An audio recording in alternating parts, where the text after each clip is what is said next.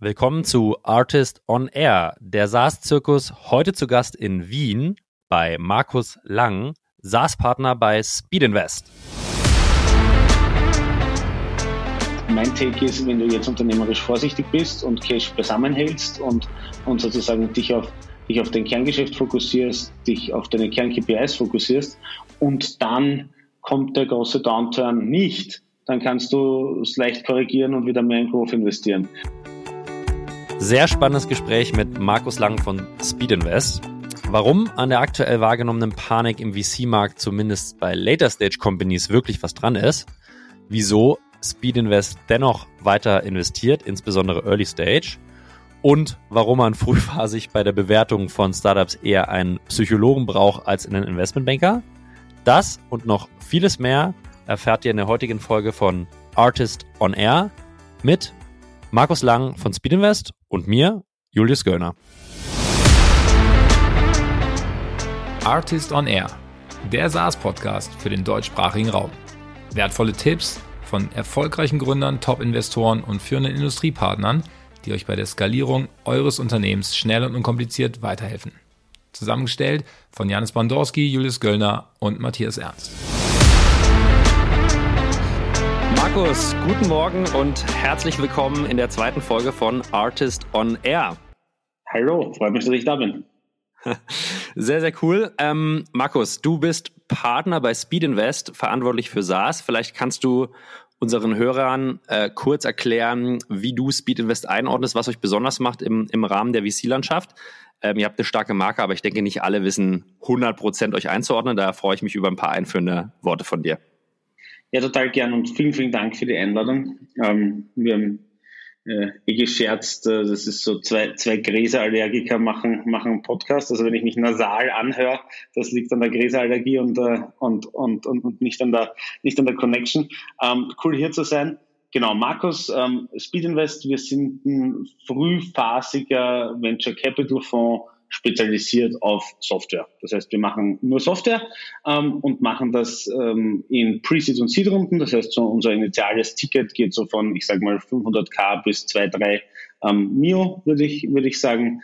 Ähm, was macht uns besonders oder was, was, what, what sets us apart?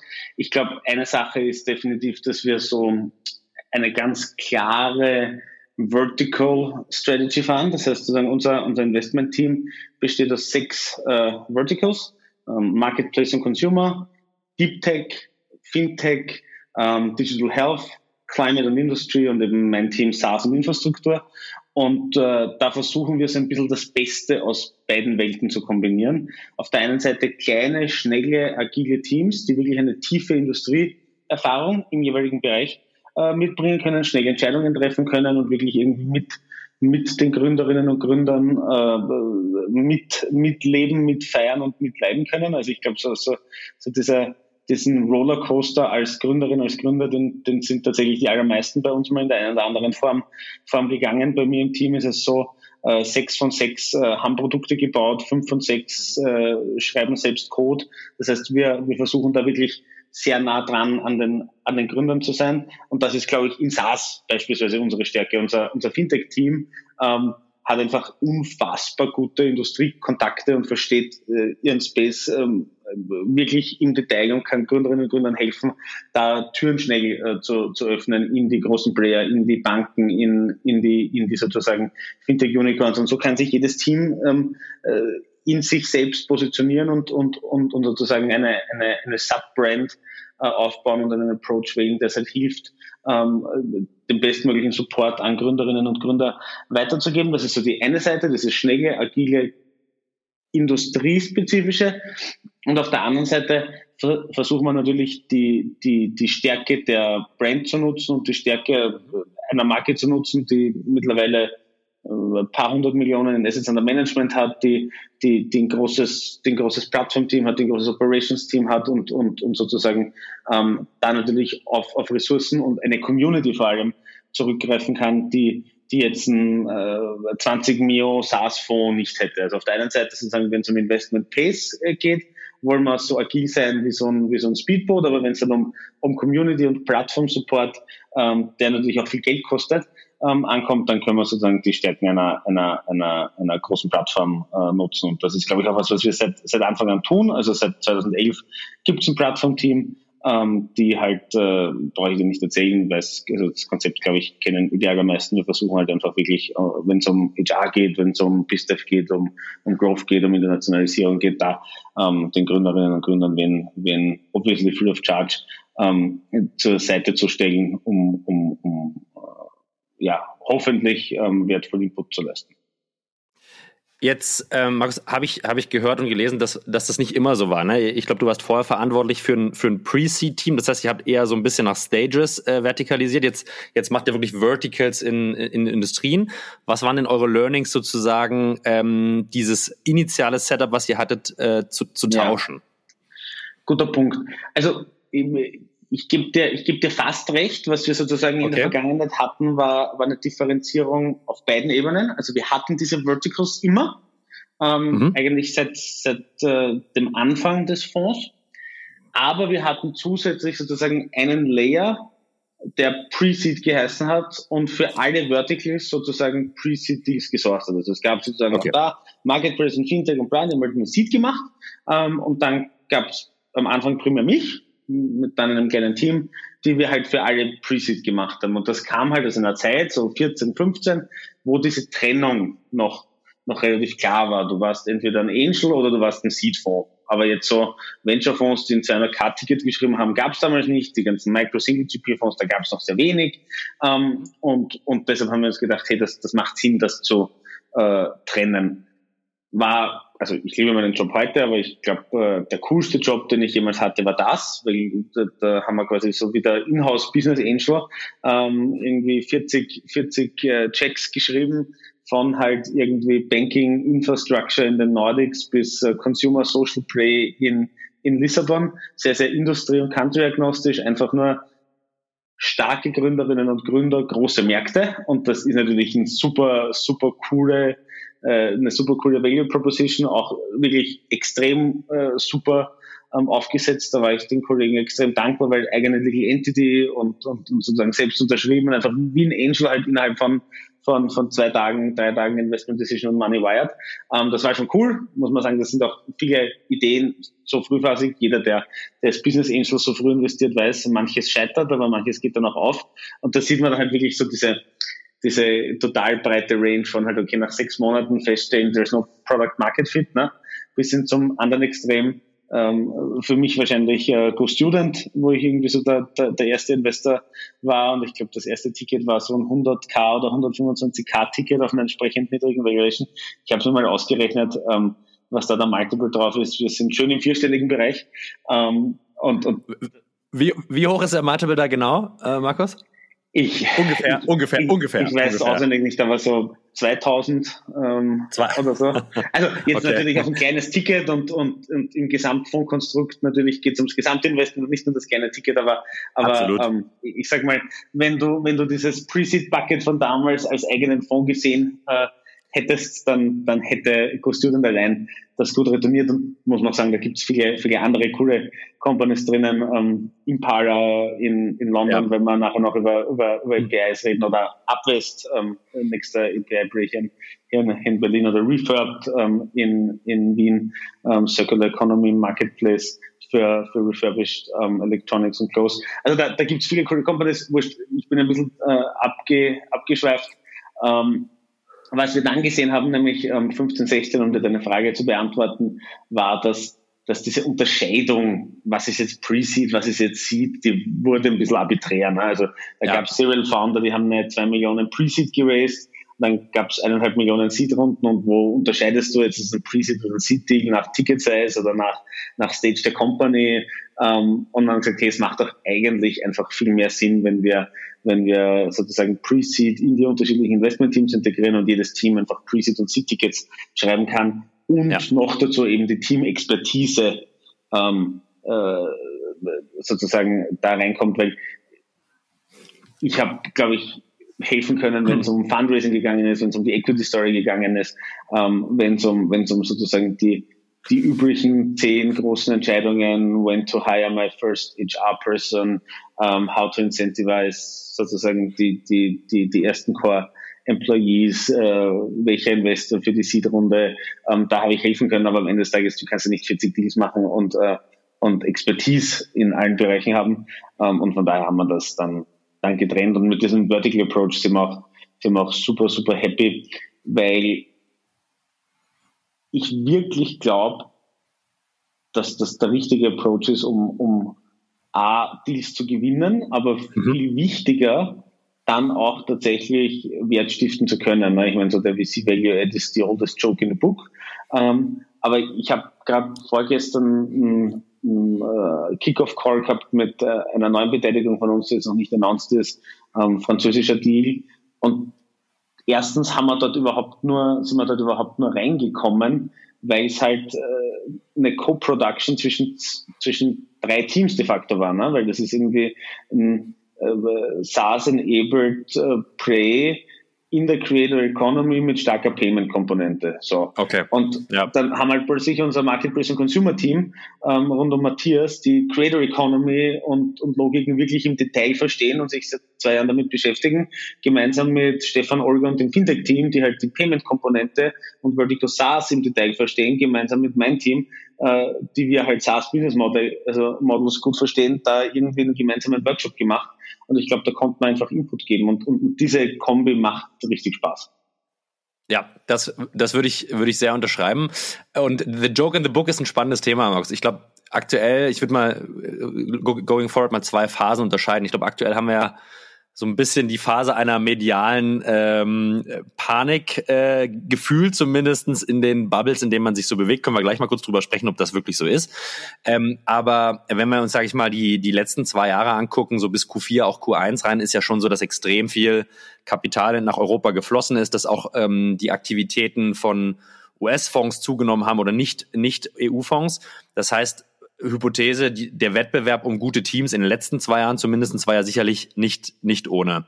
Ähm, was, was war denn euer wirklich Argument neben der, neben der vertikalen Expertise, die, über die haben wir schon gesprochen? Was sind denn andere Argumente, in denen ihr sozusagen in den letzten zwei Jahren bei steigendem Wettbewerb trotzdem die sehr guten Deals geholt habt? Oder würdest du meine These gar nicht unterschreiben? Nein, ich, ich, ich, ich würde sie mehrheitlich unterschreiben, kann ich gleich noch einen Satz dazu sagen. Also ich glaube, ja. neben, neben, neben der vertikalen Expertise mhm. ist es tatsächlich äh, Community, Brand, bestehendes Portfolio und tatsächlich auch unser, unser, unser Plattform, äh, Team.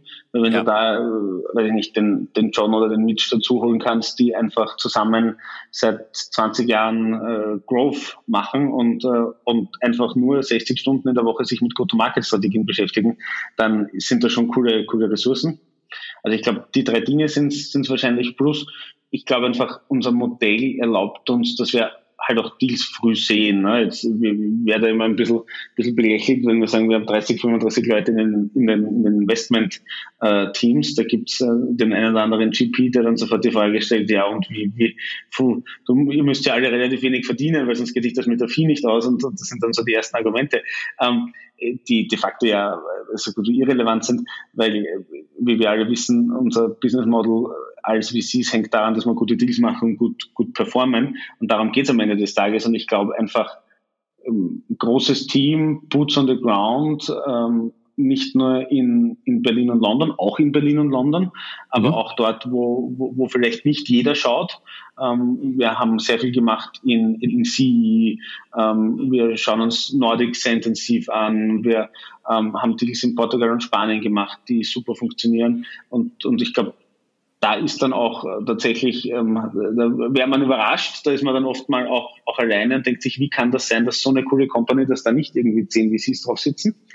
Ähm, aber ja, dann ist es, glaube ich, einfach, schau, kochen alle nur mit Wasser, inklusive uns, ist, glaube ich, eine Kombination aus halt irgendwie äh, wertschätzende Kommunikation, gutem Portfolio, gute Referenzen. Also ja. die allermeisten äh, Gründer, die jetzt, äh, die, in die wir jetzt investiert haben, ähm, machen fünf, sechs, sieben Founder-References. Viele fragen auch proaktiv, hier kannst du mich, du mich zu zwei Gründern connecten, wo es nicht funktioniert hat, wo, wo ihr die Firma dann zugesperrt habt, gemeinsam mit den Gründern und wie denken die über euch?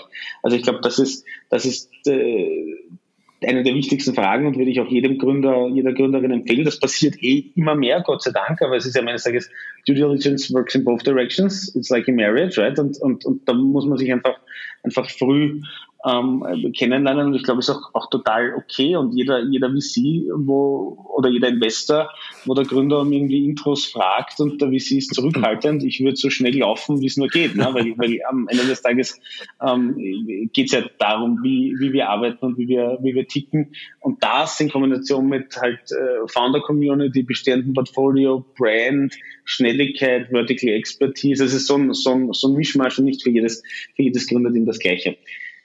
So, und was cool. deine Frage betrifft, ich, ich, ich glaube einfach, mh, Europa hat nachgezogen. Mhm. Ähm, und ich glaube, die zwei Dinge, die da maßgeblich dafür waren, sind auf der einen Seite, dass äh, amerikanische VCs gesehen haben, hey, da gibt's große Companies, da gibt's große Exits, da gibt's tolle Companies. Das war, das war ja, ich meine, uns allen immer, immer schon klar, aber, aber eine große Zahl an, an, an US-Fonds. Ähm, man, wäre, man wäre überrascht, wie, wie, wie wenig ähm, Know-how auch zum europäischen Markt da war. Also Ausnahmen bestätigen die Regeln. Da gibt es ein paar, die sind seit irgendwie zehn Jahren super aktiv und verstehen Europa im Detail, aber da gibt es auch Fonds, die so sagen, naja, okay, ich komme nach ich komme nach, ich komme nach Europa und dann äh, mache ich am Montag irgendwie London und am Dienstag Berlin und am, und am Mittwoch fliege ich nach Paris, weil die sind eh alle so nah zusammen, weil der hat sich dann halt auf der Europakarte die drei Städte angeschaut und gesehen, okay, hey, das ist immer nur eine, nur eine Flugstunde, hat das irgendwie auf die USA irgendwie umgelegt und gesagt, so, dann mache ich jetzt irgendwie drei Tage Europa und dann habe ich alles, alles gesehen. Also da, da, da gab es auch schon viel, viel Aufholbedarf. Ich glaube, da ist viel passiert. Auch ehrlicherweise. Würdest, würdest, du, würdest du sagen, äh, äh, Markus, sorry für die Unterbrechung, dass nicht von allen, aber von vielen Europa bis vor fünf Jahren doch äh, belächelt wurde? Ja, absolut. Ja. Absolut. Schon, ne? Ähm, auch teilweise, schau, ich finde auch teilweise ein Stück weit, vielleicht ist nachvollziehbar das falsche Wort, aber wenn du halt irgendwie so, so ein Blooming-Ökosystem vor deiner Haustür hast, da in, in, in San Francisco, dann ist natürlich die Barrier auch, auch, auch hoch, dass du dich jetzt in den Flieger setzt und irgendwie zehn Stunden ähm, nach, nach Europa fliegst und da tief eintauchst. Ja. Also ich, ich verstehe das schon, aber ich glaube sozusagen eins, große Companies, große Exits ähm, in, in Europa, zwei, tatsächlich muss man ganz ehrlich sagen, die Tatsache, dass, dass viele US-VCs ja sehr China rein sind und dann wieder raus und dann gesagt haben, okay, hey, wir brauchen sinngemäß was, what's our, what's our next market? Uh, China apparently not. Und dann haben sie gesagt, na gut, der, der LATAM und oder ähm, Europe und, und mhm. das hat, glaube ich, viele, viele nochmal bewegt. Und dann muss man auch ganz offen sagen, die, die Pandemie, ne? weil da, haben, ja. da hat unsere ganze Industrie halt gelernt, Deals über Zoom zu machen. Ähm, und, und vor, vor, ich, nicht, ich bin jetzt seit acht Jahren bei Speedinvest und am Anfang war, war schon so, wenn uns Gründer gefragt hat, du, kann ich von VC-Fonds raisen? Ähm, gesagt, ja, vielleicht, aber auch nur, wenn mindestens ein Gründer dauerhaft in US lebt und wenn ihr eine US Inc habt, weil ähm, sozusagen US-Fonds da gab es ja diese, dieses äh, berühmte Zitat irgendwie 50 miles around Sand Hill Road und, und sozusagen nur so weit, wie, der, wie sie mit dem Auto fahren kann, ähm, so weit ist interessant, weil es halt alles im, im Valley und das hat sich geändert und das, das ist auch, glaube ich, gut so ähm, und ich glaube, das wird auch das wird auch ein Stück weit so, so bleiben. Ja klar, wir haben gerade eine, eine schwierige Phase. Ähm, 2021 ist äh, scheint zumindest was Deals und Bewertungen betrifft, äh, wirklich schon eine Ewigkeit her. Aber dass halt der Kampf um Deals jetzt ein globaler ist, ähm, ich glaube, das wird so bleiben. Äh, zumindest kenne ich keinen amerikanischen Fonds, der sagt, äh, ich, ich schaue jetzt weniger auf Europa oder ich konzentriere mich jetzt mehr auf meinen Core-Market. Sagen alle, hey, wir machen mal einen Schritt zurück, hey, wir warten jetzt mal, schauen wir Market Checkout, schauen wir, wohin die Reise geht. Also, aber das ist eine insgesamte Zurückhaltung ähm, auf alle Märkte.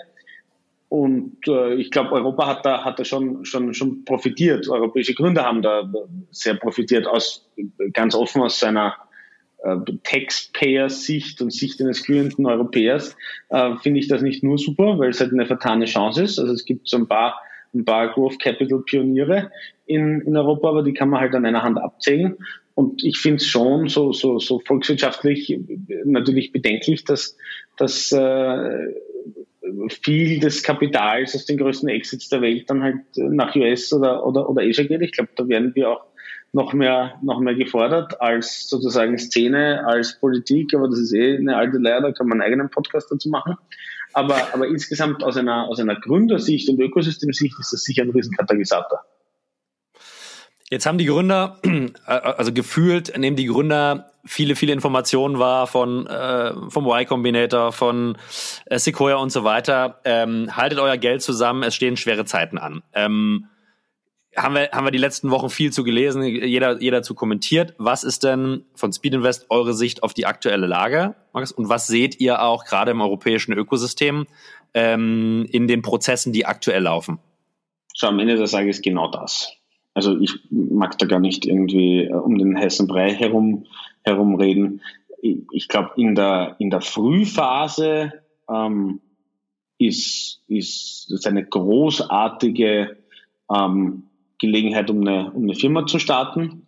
Ähm, für uns als Pre-Seed und Seed-Investor ändert sich nichts. Wir investieren in genau weiter. Wir, wir investieren in, in spannende Teams, die an großen Problemen arbeiten und richtig coole Produkte bauen.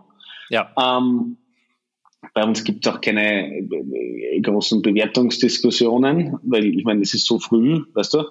Ähm, für uns ändert sich per se bei neuen Investments wenig. Was wir schon ja. sehen in vergangenen Fonds ist, also für Investments aus vergangenen Fonds, dass natürlich ähm, jetzt schon scheiß Zeitpunkt ist, um eine Growth Round zu raisen. Das muss man, also wie gesagt, ich, ich halte nicht viel da jetzt irgendwie dich da, äh, ja, da irgendwie Bullshit äh, zu sagen. Da ganz viele, also ich kenne einige große Growth Funds, die sagen, du, wir planen eigentlich bis Jahresende keine Deals mehr zu machen. Wir warten einfach. Okay. Punkt. Gar keine Deals bis Ende des Jahres, ja? Ob sie okay. das wirklich so machen oder ob das mal die Ansage ja. ist und dann gibt es ja, einen oder anderen, nobody knows, aber, aber da hat sich natürlich das, das Sentiment ähm, massiv gedreht. Ich glaube, wir sind ähm, in der glücklichen Lage, dass, wenn ich mir unsere vergangenen Fonds anschaue, dass die allermeisten Firmen 2021 gut geraced haben.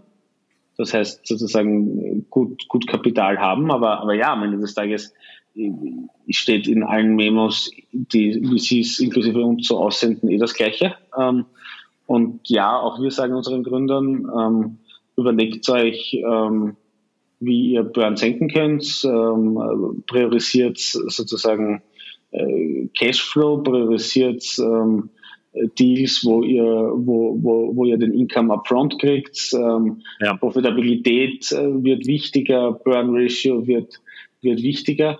Ähm, persönlich glaube halt einfach, dass das, schau, jetzt gerade, also wir hatten einen Markt, ne? der, der, der hat halt irgendwie so, ich weiß es nicht, die klassische Series E vor zwei, drei Jahren waren irgendwie, weiß ich nicht, 10 auf 30 oder, oder ja. 8 auf 25. Ähm, und dann, äh, und da hattest du irgendwie eine Mio oder, oder, oder zwei in ERA und dann plötzlich hatten wir Situationen, wo halt irgendwie eine Company mit einem Pilot-Customer irgendwie 30 auf 120 pre-gelistet. So. Und jetzt, das war halt schon einfach, einfach ein Auswuchs halt äh, von, von halt irgendwie äh, Tech Stocks going through the roof, a lot of cash in, in und in diesem enormen Deployment Pressure. Und persönlich glaube ich, in, in einem Jahr oder, oder eineinhalb ähm, werden wir wieder da zurück sein, bei einfach einem funktionierenden Ökosystem, wo ein bisschen die Craziness der letzten zwei Jahre draußen ist, aber wo, wo, wo wieder äh, ganz viel finanziert wird. Ich glaube nur gleichzeitig die nächsten sechs bis zwölf Monate ähm, wären, wären tricky und ich würde auch jetzt kurzfristig jedem Gründer raten, ähm, die vorher besprochenen Maßnahmen zu, zu setzen. Einfach weil, ja. ähm, weißt du, wir wissen es alle nicht und, und, und, und, und keiner weiß. Und irgendwie da gibt es viel, viel schlauere Leute wie mich, die, die sich hauptberuflich äh, mit so einem, einem Makro-Outlook beschäftigen. Ähm, und die einen sagen das und die anderen sagen das. Ich meine, insgesamt ist die Stimmung schon ziemlich pessimistisch, so offen muss man, muss man sein, aber da gibt's gibt's auch ähm, sozusagen durchaus optimistischere Stimmen. Am Ende des Tages weiß ich es nicht. Mein Take ist, wenn du jetzt unternehmerisch vorsichtig bist und Cash beisammenhältst und, und sozusagen dich auf dich auf dein Kerngeschäft fokussierst, dich auf deine Kern-KPIs fokussierst und dann kommt der große Downturn nicht, dann kannst du es leicht korrigieren und wieder mehr in Growth investieren. Ähm, ja. Umgekehrt ist nicht so leicht, weil dann wird es halt zu spät sein. Und deshalb sozusagen, glaube ich, ähm, ist Vorsicht schon, schon, schon angebracht. Ich halte am Ende des Tages nichts von, von so Doomsday-Szenarien, weil der, der mega Giga, keine Ahnung, Trend, wie man es nennen will, Digitalisierung bleibt. Unsere Leben werden weiterhin digitalisiert äh, werden. Es wird alles digitaler. Ähm, wer gute Ideen hat, die ein Problem lösen, wird erfolgreich sein.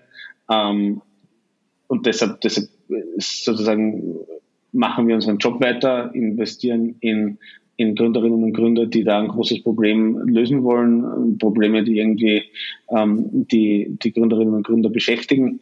Und äh, es wird gut werden und der, und der Zyklus dauert eben ein paar Jahre. Natürlich hat es äh, in den letzten ein, zwei Jahren teilweise absurde Formen angenommen, weißt du, also wenn du sagst, du, du gründest eine Firma und äh, vier Monate später äh, raised eine Seed und weitere drei Monate später raised eine E und bei der E nimmst zwei Millionen Secondary vom Tisch, dann ist das mm. einfach kein gesundes, ähm, keine, also keine gesunde Entwicklung. Das heißt, ähm, die gute Nachricht ist, ihr investiert weiter in Pre-Seed und Seed Companies, in gute Teams. Early Stage wird sich nichts ändern. Ähm, klar, in Later Stage und in, in den Growth-Phasen haben wir, haben wir drüber gesprochen, muss man adaptieren. Aber ähm, Early Stage, ihr seid weiter aktiv. Und ich habe mal in einem vorgehenden Interview von dir gehört, 70 Prozent bei euch entscheidet das Team. Ist diese Hypothese immer noch gültig? Ja, total. Total. Also, äh, schau, erstens, ja, klar, wir machen weiter. Warum? Ähm, der Zyklus, wenn wir jetzt in eine oder Seed Company investieren, sind, ich weiß es nicht, sieben, acht, zehn Jahre. Ähm, und da tut sich makro äh, noch ganz viel und, und, und, und am Ende des Tages ist es so ganz Frühphasen-Investing fast ein bisschen antizyklisch.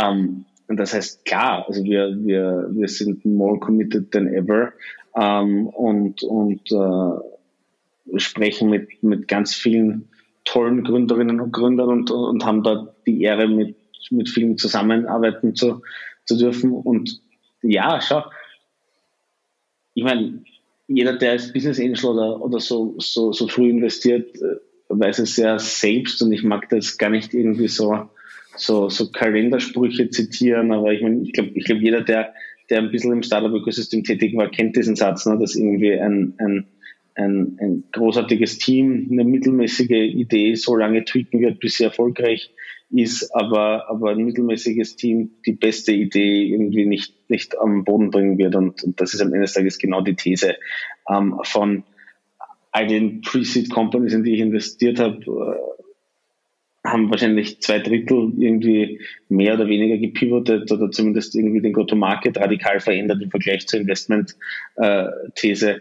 weil es einfach so früh da weiß man noch kaum irgendwas. Ich meine, wir haben vorher kurz über GoStudent geredet.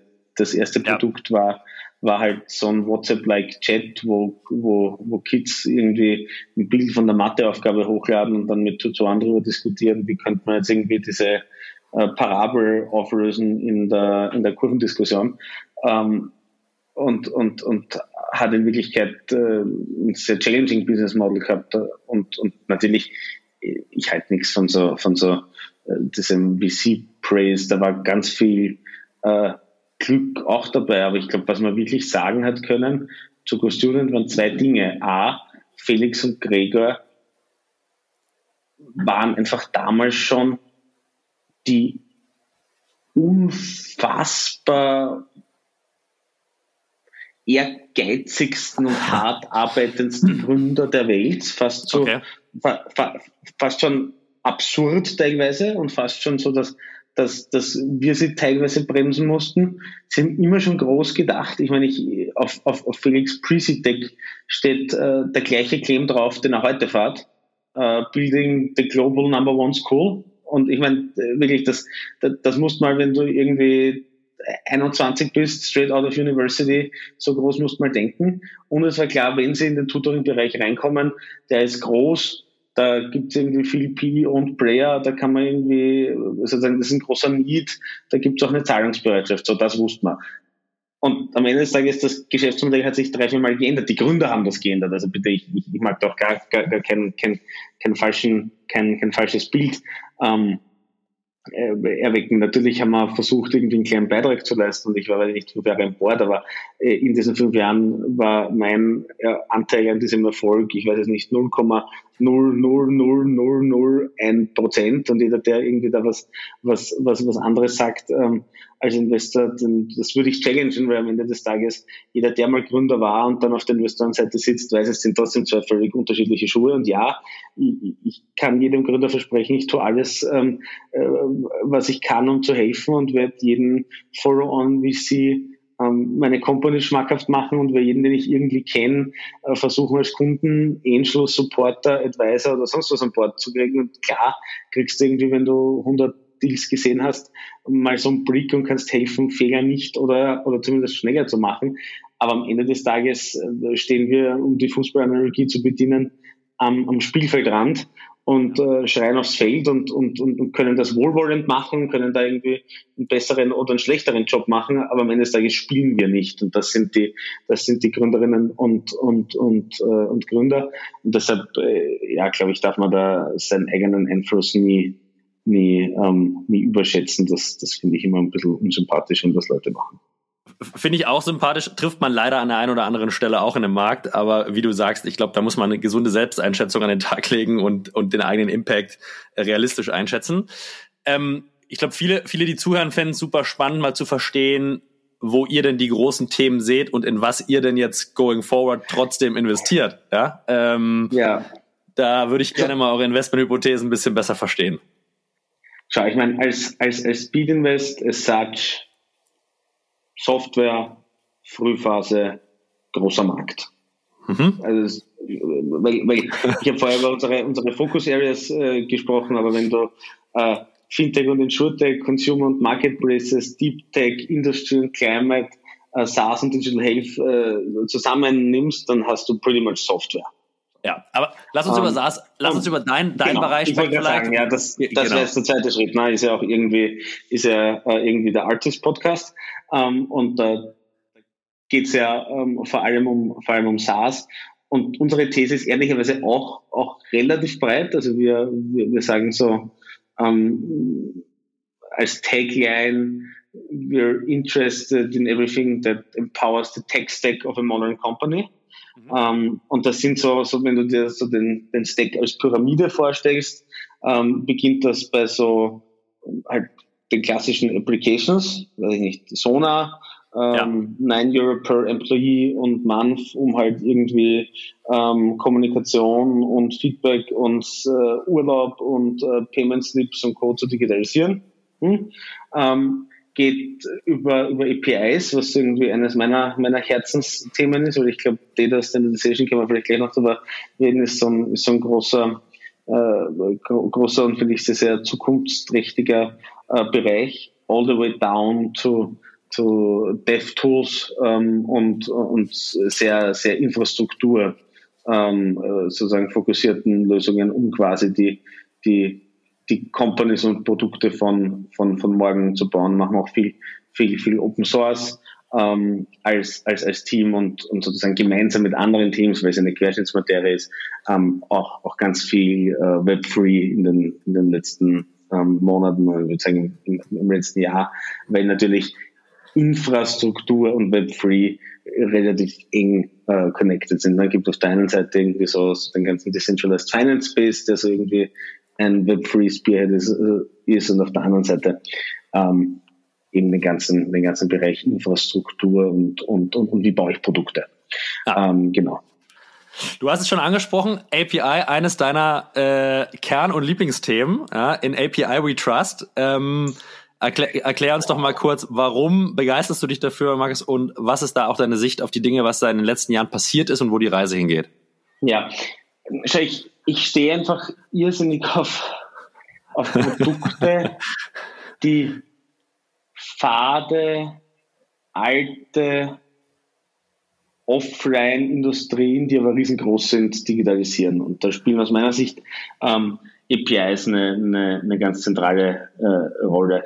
Wenn ich jetzt, ich weiß es nicht, Impala als Beispiel nehme, äh, Londoner Portfolio Company, ähm, was die im Prinzip machen, ist, mh, hm, wenn du heute, äh, ich will jetzt nicht äh, zu lange Werbung machen, aber wenn du heute an Hotel irgendwas verkaufen willst, Weißt du, der, ja. der, der Fernseher, der, wenn du ihn aufdrehst, sagt Welcome, Mr. Göllner.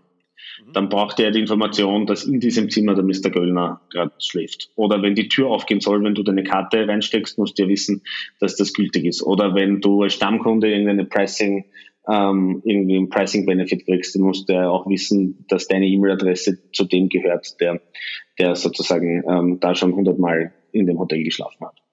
Und diese ganzen Hotels laufen auf einem PMS, auf einem, auf einem Property Management System. Das ist das Betriebssystem des Hotels. Nur gibt es da halt nicht zwei oder drei, wie jetzt bei den klassischen Computerbetriebssystemen, sondern es gibt 70, 80, 100. Ja. Und was Impala gemacht hat, ist einfach ähm, zu all diesen 70, 80, 100 ähm, PMSs eine Connection zu bauen und dann eine API on top anzubieten. So, das heißt, wenn du jetzt Samsung bist und gern irgendwie ähm, 10.000 Fernseher verkaufen würdest, die speziell fürs Hotel gemacht sind, dann brauchst du nicht mal zu 70 Property Management Systemen connecten und vor allem diese Connections warten, sondern du nimmst eine Meta API und die ist Impala. So, und das ist so, ein, das ist so der erste Schritt. Das ist eigentlich schon ein cooles Tool und äh, funktioniert super.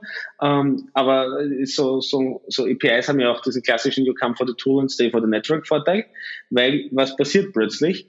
Ähm, die Company hat eine direkte Verbindung zu Millionen von Hotels, weil die sozusagen direkt Access aufs Property Management System haben. So, und jetzt kannst du die API in die andere Richtung äh, schießen und, äh, und plötzlich die coolsten Booking-Lösungen anbieten, weil du sofort weißt, welche Zimmer in welchen äh, Hotels, in welcher Lage, in welchem Stockwerk, mit welcher Ausstattung äh, wie, wie verfügbar sind. Und du kannst jedem Player dieser Welt ähm, anbieten, halt äh, Buchungslösungen in seine Plattform zu integrieren, weil du einfach, ohne dass du einen Middleman, der immer manuell dazwischen geschalten wird, Booking, most notably, ne, ähm, ja. dafür brauchst. Ist war ein harter Bretter und jetzt kann man lange darüber diskutieren, wie diese Industrie funktioniert und warum Booking trotzdem funktioniert. Alles, alles fair und square. Aber es ist einfach ein cooles, cooles Geschäftsmodell mit super Netzwerkeffekten, ähm, das aber noch dazu so eine, so eine Win-Win-Win-Situation ähm, irgendwie zu, zu, zustande bringt. Oder zweites Beispiel, und dann halte ich die Klappe, aber, aber ich finde, dann wird es immer so, so, so angreifbar. Äh, Geeks, ne? Company, die wir, die wir beide, beide, glaube ich, ganz gut, gut kennen, Berliner Company, Geeks.com, und die machen am Ende des Tages, ich hasse so Taglines, wenn wer sagt, wie ein Tinder vor, wie ein Uber vor, aber am Ende des Tages ähm, passt bei denen, finde ich, super gut, deshalb, deshalb sage ich es, ähm, so der Claim ist Stripe for Connectivity. So, das heißt, auf der einen Seite, ähm, ich weiß nicht, wer schon mal zufällig eine SIM-Karte irgendwie gebraucht hat, aber, aber in Dach ist immer noch so, du musst dann irgendwie hingehen und dich da anstellen und irgendwie einen Ausweis herzeigen und dann irgendwie manuell schickt dir dann ähm, der Telco deiner Wahl irgendwas nach drei Tagen mit der, mit der, mit der Post zu, wenn du die SIM-Karte nicht zufällig gerade mitnehmen kannst. Gleichzeitig gibt es aber diesen Rise of eSIMs. Ähm, ist aber nicht möglich, dass du einfach instant jetzt Connectivity kriegst. Und das brauchst du mit APIs, ein Tool, das auf der einen Seite halt 20, 30, 50, 100 globale Telcos anbindet, was die Telcos happy macht, weil die haben Zugang auf, auf eine neue Kundengruppe und müssen sich nicht mehr mit jedem Einzel-Startup beschäftigen, wie die die anbinden, sondern die sagen, hey, geht's über Geeks, weil die, die, mit denen arbeiten wir. Und auf der anderen Seite, Platform Economy, wie ein eigener Podcast, ne, hast du die äh, die Airbnbs, die Travel Perks, die Refurbs, die wie sie alle heißen dieser Welt, die extrem gern Instant Connectivity anbieten könnten. Und so, jetzt wieder API Bridge, du schaltest die zwei, die zwei zusammen und am Ende des Tages mh, hm, kaufst du dir ein neues Phone auf, auf, auf Refurbed und mit einem Klick sagst du, okay, ich hätte gern meine, meine, meine, meine SIM-Karte dazu, die ist noch Refurbed gebrandet ähm, und am Ende des Tages ist jeder happy, weil der Telco macht Umsatz, den er vorher nicht gemacht hätte. Ähm, ja. Refurbed macht Umsatz auf einer Recurring Basis, den sie vorher nicht äh, gemacht hätten und Kicks in der Mitte macht Umsatz, weil sie das, äh, das ganze Ding orchestrieren.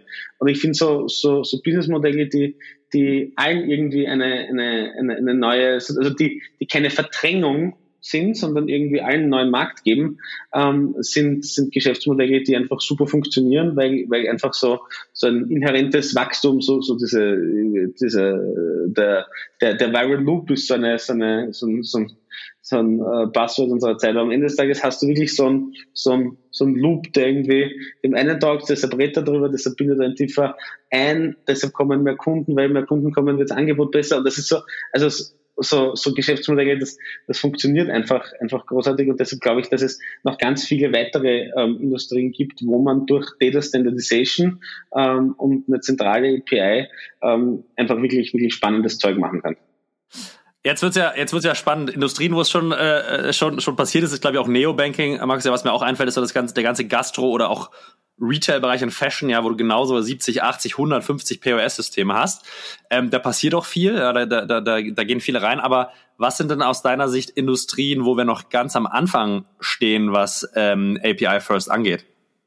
Boah, ist eine, ist, eine, ist eine gute Frage. Wenn ich das, äh, ich, ich, ich weiß nicht, ob ich, ob ich noch wie Sie wäre, wenn ich diese Industrie da schon herausgefunden hätte, dann, dann würde ich es wahrscheinlich bauen wollen. Aber, aber ich glaube, also so, so über Gigs haben wir, haben wir gerade geredet, Telco hat mich wirklich überrascht, dass es da so wenig gab. Also da habe ich mich erst vor so einem Jahr, eineinhalb, als wir, als wir das Team kennengelernt haben, dann intensiver damit beschäftigt. Ich war wirklich überrascht, wie dass eigentlich jedes Phone, das in den letzten zwei Jahren rausgekommen ist, ist irgendwie SIM-fähig, aber es gibt irgendwie total wenig Lösungen. Das ist irgendwie ja. so ein offensichtlicher Need. Ähm, Gastro hast du schon, hast du schon angesprochen, ich glaube auch im, auch im Mobility-Bereich, das ist tatsächlich ähm, so, so das, das Bohren der härtesten Bretter. Das haben mhm. schon, schon, schon viele, viele versucht, manche vielleicht auch zu früh, aber es ist am Ende des Tages, das sind ja wir, wir Lokalkaiser in Österreich und Deutschland, ähm, prädestiniert dafür, ne, dass wenn du irgendwie ein Öffi-Ticket willst oder, oder von A nach B willst, dann hast du irgendwie äh, zwölf Ticketsysteme vom lokalen ÖPNV. Also zuerst fährst du vielleicht mit einem Tier irgendwo hin, dann irgendwie ÖPNV, dann fährst du mit der Bahn weiter, dann wechselst du auf die Deutsche Bahn, äh, vielleicht ist noch ein Flug dazwischen und dann hättest du gern ein Car2Go oder ein Mietauto, aber in Wirklichkeit hast du irgendwie 18 Apps und 22 Buchungssysteme. Ähm, ich glaube, der Erste, der das löst, war ein Deckerkorn. Äh, gleichzeitig muss man sagen, es ist, es ist auch, ein, auch, auch äh, wirklich ein richtig schwerer Space, weil es ähm, nicht unterschiedliche ähm, Legacy-Systeme gibt ähm, und auch teilweise aus einer Business-Sicht wenig, wenig Willingness, das, das aufzubrechen. Ja. Ähm, und diese Silos sind durchaus gewollt, aber, aber ja, ähm, wir haben da immer mal wieder Firmen gesehen und ich glaube, also wenn, wenn dieses harte Brett einer, einer, einer durchbohrt im Mobility-Bereich, dann ist das ein, das ein super, super spannender äh, Space. Payment tut sich schon viel, aber ich glaube, da geht noch, da geht noch viel mehr in, in, in unterschiedlichen ähm, Financial Services äh, Kategorien. Im, im, im HR-Bereich tut sich auch schon viel, da hat Personio sicher sozusagen den, den, den Weg bereitet, aber, aber auch da ähm, sind halt noch sozusagen viele Silos, die dann auf einer Plattform zusammengeführt geführt werden und wo sicher noch, noch, äh, noch Room for Improvement drinnen ist. Ja, ich glaube, die Schwierigkeit bei den Themen, Markus, äh, korrigiere mich, wenn ich falsch liege, ist aber wahrscheinlich wirklich, wie du sagst, die Bereitschaft der der großen Owner im Telco-Bereich, halt wirklich der großen Provider, die irgendwelche monolithischen Strukturen innehaben, überhaupt sich zu öffnen und den Weg zu gehen, diese, diese APIs zu bauen. Ja, also wenn wir über Gigs mal kurz sprechen, ich glaube, dass so, so ein Prozess dauert sechs bis 18 Monate, um, um so eine API zu den führenden Telcos hinzubekommen. Ähm, da braucht man auch einen langen Atem und ein bisschen Kapital, um das hinzubekommen. Ja? Total, total. Umgekehrt, glaube ich, hast du auch einen schönen, schönen, schönen Login dann, wenn du, den, wenn du die API hast. Ne? Ja. Ähm, und die Frage ist sozusagen, kann ich, kann ich den Start irgendwie ähm, kickstarten, weil ich irgendwie mit einem Aggregator arbeite in unterschiedlichen Bereichen. Also da, da gibt schon, glaube ich, glaube ich, Stunts, ne? die, die halt vielleicht am Anfang bedeuten, dass das Business Model nicht ganz so profitabel ist, aber da kann ich mal so Brand Demand testen. Ähm, und wenn ich sehe, hey, es funktioniert und hier Leute verwenden meine Produkte und kaufen meine, meine, meine SIM-Karten, ähm, dann habe ich auch ein besseres Argument dem Telco in dem Fall, aber natürlich auch dem Mobility Provider und, und, und, und, und jedem da draußen gegenüber. Ähm, weil ja, ich glaube, es ist so, so am Ende ist das Henne- und Ei-Problem. Ne? Wenn ich jetzt ja. irgendwie dem, dem lokalen Wiener, Berliner Verkehrsbetrieben sagen kann, hey, pass auf, ähm, wir haben da gesehen, irgendwie, wir haben irgendwie äh, 42.000 Fahrkarten ähm, über, äh, also für, für euch verkauft, aber wir mussten da irgendwie einen Workaround bauen. Es wäre doch für uns alle leichter, wenn wir da irgendwie eine API hätten. Ähm, und sie sehen die Business-Opportunity, dann ist es vielleicht leichter. Ich ja. weiß schon, jetzt also, könnte man wahrscheinlich immer über das Thema eine eigene Stunde füllen und da gibt es viele, viele, viele sozusagen ähm, Business- und Legacy-Software und strukturelle Themen, die da irgendwie dagegen sprechen. Ähm, ich glaube einfach, dass das Data Standardization as such ähm, ein, ein, ein, Megatrend ist und, äh, und, und äh, sozusagen immer mehr durch APIs und Plug-and-Play-Lösungen passieren wird und das ist auch gut. Führt mich zu meiner wahrscheinlich abschließenden Frage, äh, Markus. Ähm, was ist einer der letzten zwei, drei Deals, die ihr gemacht habt, ähm, über die du kurz sprechen magst? Vor allen Dingen das Rational dahinter. Also warum habt ihr es gemacht? Ähm, vielleicht gibt es auch, gibt's auch einen, wo die, API, die API-Thematik eine Rolle spielt. Würde mich mal brennend interessieren, was da eure Gedanken oder eure Sicht auf die Dinge waren und warum ihr euch für ein Investment entschieden habt. Total. Ähm, ich glaube, ganz, ganz viele, viele spannende äh, Companies, ich muss immer kurz nachdenken, was dann schon irgendwie announced wurde oder, oder nicht, aber wenn wir gerade über, über, über APIs reden, das passt ganz gut rein und auch, auch wenn wir vorher über, über irgendwie 70 Prozent Investment Criteria based on, based on Team und so, ähm, ist eigentlich ein guter, ist eigentlich ein gutes, gutes Beispiel. Sona heißt die mhm. Company. Ähm, ja. Getsona.com. Am Ende des Tages, wenn man es platt sagen will, dann ist es ein Personio für alle Leute, die keinen Schreibtisch haben.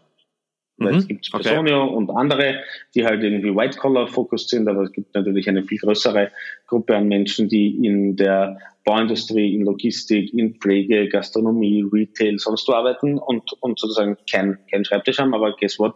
Um, Communication within the team und uh, Shift Planning und uh, und uh, Urlaubsanträge und Payment Slips und all diese Themen sind, sind, sind equally um, relevant there. Ähm, ist auch äh, sozusagen, hat auch eine starke API-Komponente, weil du natürlich nicht alles selbst baust. Ne? Du, du baust irgendwie die, die UX vorne, aber du würdest jetzt nicht äh, in 20 Ländern ähm, das, äh, das Abrechnungssystem und, und, und, und Lohnverrechnungssystem selbst bauen, sondern plugst into, into, into existing ähm, APIs, die es dir ermöglichen, ähm, jetzt auf der anderen Seite ähm, einfach so ein viel größeres Product Offering ähm, anzubieten. Aber am Ende des Tages, was war da die Investment Decision? Das ist am Ende, schau, es ist ja, es ist ja fast, fast trivial, ne? wenn ich das so, wenn ich das so plump erzähle, dann, dann muss sich jeder deiner Zuhörerinnen und Zuhörer denken, warum macht da so ein, so ein, so ein Fass baut wie sie, ist eh logisch, dass ich das so mache. Ich glaube, der Teufel liegt dann im Detail, aber am Ende des Tages, klar, haben wir dann ein Team getroffen, drei Gründer, die zuvor in genau dem Bereich eine Company aufgebaut haben mhm. ähm, und davor die unterschiedlichsten sozusagen Entrepreneurial ähm, Experiences äh, gemacht haben. Also der ein Steffen, der der, der CEO hat irgendwie ein Unicorn mit, mit aufgebaut in Southeast Asia, ähm, war auf der Finanzierungsseite. Ähm, der, der CTO und CPO hat einfach ein stellar Track Record, wenn es um, wenn es um, wenn es um Product äh, Development geht. Dann haben die vorher schon für vier Jahre gemeinsam zu dritt als Co-Founder eine Firma geführt. Ähm, die ist dann sozusagen in der Middle of Covid, weil, weil die halt auch in diesem Temp-Staffing-Bereich drinnen waren und wenn halt irgendwie Covid-Lockdown Geschäfte zu, dann tust du da irgendwie schwer Umsatz zu machen und somit äh, sind die, haben die, haben die da irgendwie die, die, die Company zusperren müssen. Und dann habe ich gesagt, hey, wir haben schon sozusagen in den letzten Monaten in der alten Company gesehen, es braucht eigentlich ähm, viel mehr eine SaaS-Lösung, die quasi die, die Beziehung zu, also zwischen den Mitarbeitern digitalisiert und da irgendwie so, so ähm, das Excel und den Aushang im Büro ablöst. Und dann haben wir dann ein Team getroffen, weißt du, das, das bringt eine unfassbare Startup-Erfahrung mit, das bringt ja. eine Industrieerfahrung mit, das hat sechs Jahre zusammen gearbeitet, die kennen ihre Stärken und Schwächen ähm, und die arbeiten an einem Problem, das einen großen Markt tackelt. That's pretty much our investment decision alle Checkboxen erfüllt. Markt. Und jetzt kann man natürlich sagen, weißt du, ja, genau, total, ja, ja. total. Jetzt, ja. Kann man, jetzt kann man natürlich sagen, ja, aber es gibt schon mhm. einige andere Player, die mit unterschiedlichem Fokus was machen. Alles richtig. Äh, ja, ist es gescheiter, sozusagen sich tief in eine einzelne Industrie einzugraben und für die alle Probleme zu lösen oder sollten die besser breit gehen. Ähm, und aus all diesen Gründen gab es dann auch VCs, die, die halt abgesagt haben und it's, it's fair and square. Mein persönlicher Zugang ist, they'll figure it out. Und nur weil jetzt in dem einen Deck drinnen steht, die wollen sich, also ich glaube, in dem ersten Deck stand drinnen, sie wollen den Go-to-Market über den Pflegebereich machen. Und dann haben sie sehr schnell gelernt, weil sie, guess what, mit Kunden geredet haben, ähm, hey, das wäre in Logistik und Retail und Gastronomie auch ein Thema. Also haben sie halt haben es nie den Go-to-Market über, über Pflege only versucht, sondern haben halt gleich drei, vier Standbeine ähm, sozusagen angesprochen. Firma ist sehr früh, Stage Company, still early, aber halt einfach ein, einfach ein super Team und jede Woche telefonieren wir mit denen und jede Woche haben wir ein, zwei neue Learnings und sie zehn neue Learnings. Und die, die, das Deck ist immer noch, was ist immer noch das gleiche Team, ist immer noch der gleiche Space, aber, aber viele Dinge in diesem Deck haben sich, haben sich völlig geändert. Und ich verstehe, dass das was ganz anderes ist, wenn ich halt Series B Investor bin. Ich glaube immer, ich bin ein ja. scheiß Series B Investor, weil ich einfach ähm, auch irgendwie äh, Market Multiples und Makro ähm, Einflüsse viel zu wenig verstehe. Aber deshalb mache ich auch nicht Series B, sondern deshalb mache ich irgendwie Pre-Seed-Runden und ab und zu die Occasional Seed-Runde. Ich sage immer, ich, ich, ich also wenn wir mit neuen Herren, ähm, dann, dann sind das meistens äh, sozusagen ehemalige Gründerinnen und, und, und, und, und, äh, und Gründer oder zumindest sozusagen Leute, die die Product verstehen. Aber, aber so meine These ist immer, im Pre-Seed brauchst du mehr Psychologen als Investmentbanker. Also jetzt gar nichts gegen Investmentbanker. Ähm, Glaube ich, äh, erfüllen eine unglaublich wichtige, wichtige Rolle und wir haben auch einige großartige Damen und Herren ähm, aus Beratung und, und, und Investmentbanking geheiert.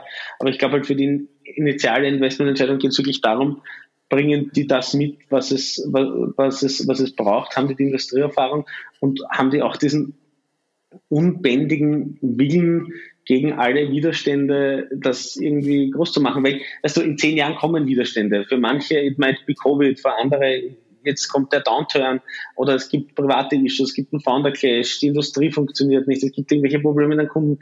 Da, es gibt einfach unweigerlich Probleme und ich glaube einfach, du, du, du, und das wäre wieder ein eigener Podcast, ne, weil, weil, weil es ist halt gerade sehr shiny zu gründen und, und, und auch zu Recht. Und ich finde es ganz großartig. Ich war an der Wirtschaftsuni in Wien und die haben mir gesagt, äh, äh, jetzt gründen ist, also die machen immer so eine Umfrage, was sind so die Berufswünsche eurer, eurer Absolventen und irgendwie bis vor fünf Jahren war da sozusagen die Karriere im, im, im Staatswesen, also in der Verwaltung als Beamte ganz weit vorne und Gründen nimmt da, also überholt da, also hat quasi die, die Karriere als Beamter ähm, überholt und jetzt auch nichts gegen, gegen wirklich die öffentliche Verwaltung brauchen wir, dass, es, dass unser Staat funktioniert. Aber, aber ich finde das cool, dass es da irgendwie mehr, mehr, mehr Momentum gibt. Aber let's not kid each other. It's super tough.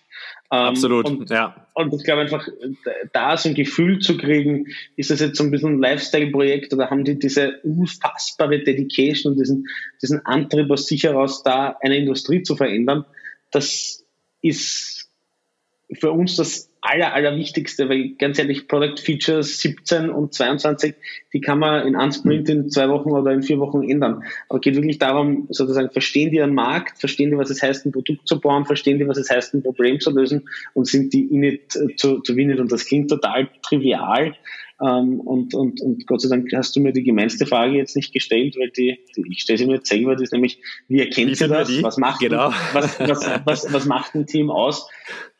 Und schau, ich glaube, am Ende des Tages ist es, ist es eine Kombination aus halt irgendwie so Dingen, die du messen kannst und Dinge, die du nicht messen kannst. Und die Dinge, die du messen kannst, ist halt am Papier, wie viel Startup-Erfahrung haben die, wie lange kennen sich die, welche Referenzen haben die, wie reden irgendwie vergangene Investoren oder Mitarbeiter oder, oder, oder Chefs über die, das kannst du alles irgendwie ja. ähm, messen. Und dann gibt schon dieses Gut-Feeling ne, aus den Interaktionen, die du hast, aus den Workshops, die du magst, aus den Gesprächen, die du hast, aus den WhatsApps, die du hin und her schreibst. Ähm, und das ist dann, glaube ich, halt irgendwie so die, die Human Component in our Industry, die, glaube ich, je früher du investierst, desto wichtiger ist die. Ähm, und ich glaube, das ist halt äh, am Ende des Tages, und da schließt sich auch der Kreis schön zu der Diskussion, die wir am Anfang hatten. Am Ende des Tages, glaube ich, ist viel von dem, was wir in VC machen, Pattern Recognition. Ja. Und deshalb bin ich so unfassbar dankbar, weil das war ein Zufall, dass ich da irgendwie drei, vier Jahre lang so ein hohes Volumen an Deals machen durfte, weil ich der festen Überzeugung bin, dass wenn du halt irgendwie 50, 60 Companies begleitet hast, dann sollst du im Idealfall leichter fallen, gewisse Patterns zu sehen und Vergleiche zu machen. Ähm, und ich glaube, das ist auch ehrlicherweise der Unterschied, wenn das, ich meine, wir haben kaum Hierarchien bei der Speed Invest, aber klar gibt es halt in so Venture Capital von irgendwie Analyst zum Partner. Ich glaube, am Ende des Tages äh, habe ich jetzt die Rolle nicht, weil ich, äh, weil ich härter arbeite oder weil ich irgendwie so viel schlauer bin, ganz im Gegenteil. Ähm, wir haben wir es geschafft, Leute zu, zu, zu heiren, die einfach in ihrem Bereich viel, viel, viel kompetenter und besser sind, als ich das je je sein wird. Ich sage immer, ich habe großes Glück gehabt, dass ich so früh dabei war, weil sonst äh, heute würde ich mich wahrscheinlich selber nicht mehr, nicht mehr, nicht mehr hören. Ich glaube, der Unterschied ist dann halt einfach Netzwerk und, und Beziehungen, die du aufgebaut hast, weil du halt weißt, hey, ähm, bei, ich weiß es nicht, ähm, dem Fonds X gibt es jetzt den Partner und ich weiß genau, diese Businessmodelle taugen dem und weil ich den halt schon kenne und weil der mir vertraut, kann ich dem mal eine WhatsApp schicken und hey, pass auf, schau dir die Firma an, weil ich glaube, die passt bei dir gut rein. Das ist, glaube ich, so der, das eine, irgendwie dieses Netzwerk an, an Gründern, Angels, Investoren, Advisern, die irgendwie halt potenziell weiterhelfen oder den nächsten Schritt setzen können. Und dann halt vielleicht ein bisschen die, die Erfahrung, weil du halt einfach schon, schon, schon gesehen hast, hey, pass auf, wenn wir das jetzt so machen, haben wir schon zehnmal so gemacht, achtmal hat es nicht funktioniert, deshalb würde ich dir empfehlen, das jetzt nicht so zu machen. So, gibt es natürlich auch nie eine Garantie, aber ich glaube, das sind die einzigen zwei, zwei Unterschiede. Ansonsten kochen, glaube ich, alle nur mit Wasser. Ähm, ja. Und ich glaube, da muss man auch immer ein bisschen demütig sein.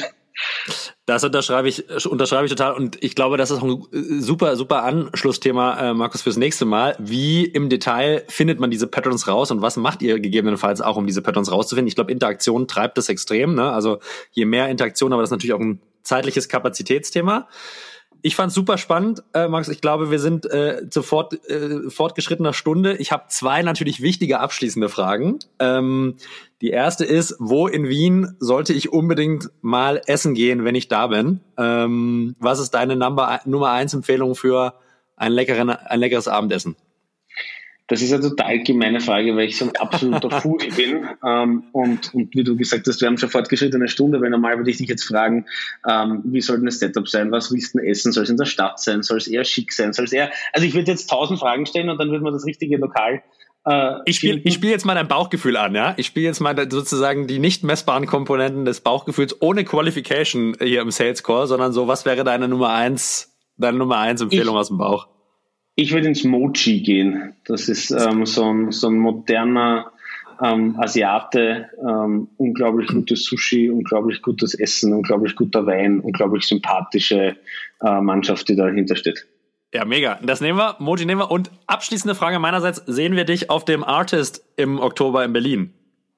Ja, hoffentlich. Also ähm, ich habe es gebrockt und ich will kommen. Also wenn wenn wenn ich noch eingeladen bin, ähm, ich glaube, ich, ich, ich glaub, ein Ticket habe ich schon, aber aber nein, also ich, das war jetzt nicht, also an alle Zuhörer, wir haben uns nicht vorher abgesprochen. Äh, zu nein, dem, was ich jetzt sage, ich finde das ich finde das großartig, dass ihr das macht und was ihr da ins Leben ruft. Ich glaube, wie gesagt, SaaS ähm, ist ja so ein bisschen ein technischer Begriff, aber am Ende des Tages steht dahinter die Digitalisierung unserer Unternehmen im weitesten Sinne, ja. weil B2B-Software bedeutet einfach ganz viele großartige Unternehmen dabei zu unterstützen, durch Tools, durch Lösungen ins 21. Jahrhundert zu, zu kommen. Und ich glaube, das ist, das ist ein super spannender Bereich, wo noch extrem viel passieren muss und äh, dass ihr gerade da in, in Deutschland und in Dach insgesamt ähm, euch das antut. Also ich habe selbst mal Veranstaltungen organisiert und ich weiß, wie mühsam das ist und wie undankbar das Geschäft ist und dass sich das antut, ist absolut großartig und muss unbedingt unterstützt werden. Also jeder, der noch nicht Partner ist von euch, der sollte das hiermit werden. ähm, und klar, also wir sind dabei. Wir freuen uns auch, wenn wir da gemeinsam was, was, was machen und ich äh, freue mich wahnsinnig auf die Konferenz. Das ist äh, ein super Schlusswort, Markus. Vielen, vielen herzlichen Dank für deine Zeit heute. Ähm, hat mir großen Spaß gemacht. Wir werden dich auf jeden Fall wiedersehen hier im, im Podcast, bin ich, äh, bin ich mir sicher. Ähm, vielen, vielen Dank und äh, dir einen produktiven und schönen Arbeitstag. Ja, danke dir. Dir, dir auch und äh, vielen, vielen Dank für die Einladung. Ciao, Markus. Mach's gut. Ciao. Markus Lang, Partner von Speed Invest, im Interview mit Julius. Wenn euch der Artist Podcast gut gefällt, dann empfehlt uns in eurem Netzwerk für alle Informationen rund um das Event, den Artist Summit 2022, findet ihr auf www.artist.net und wir freuen uns über Anregungen und Feedback unter podcast@artist.net. Das ist Artist mit ARR am Anfang. Viel Spaß!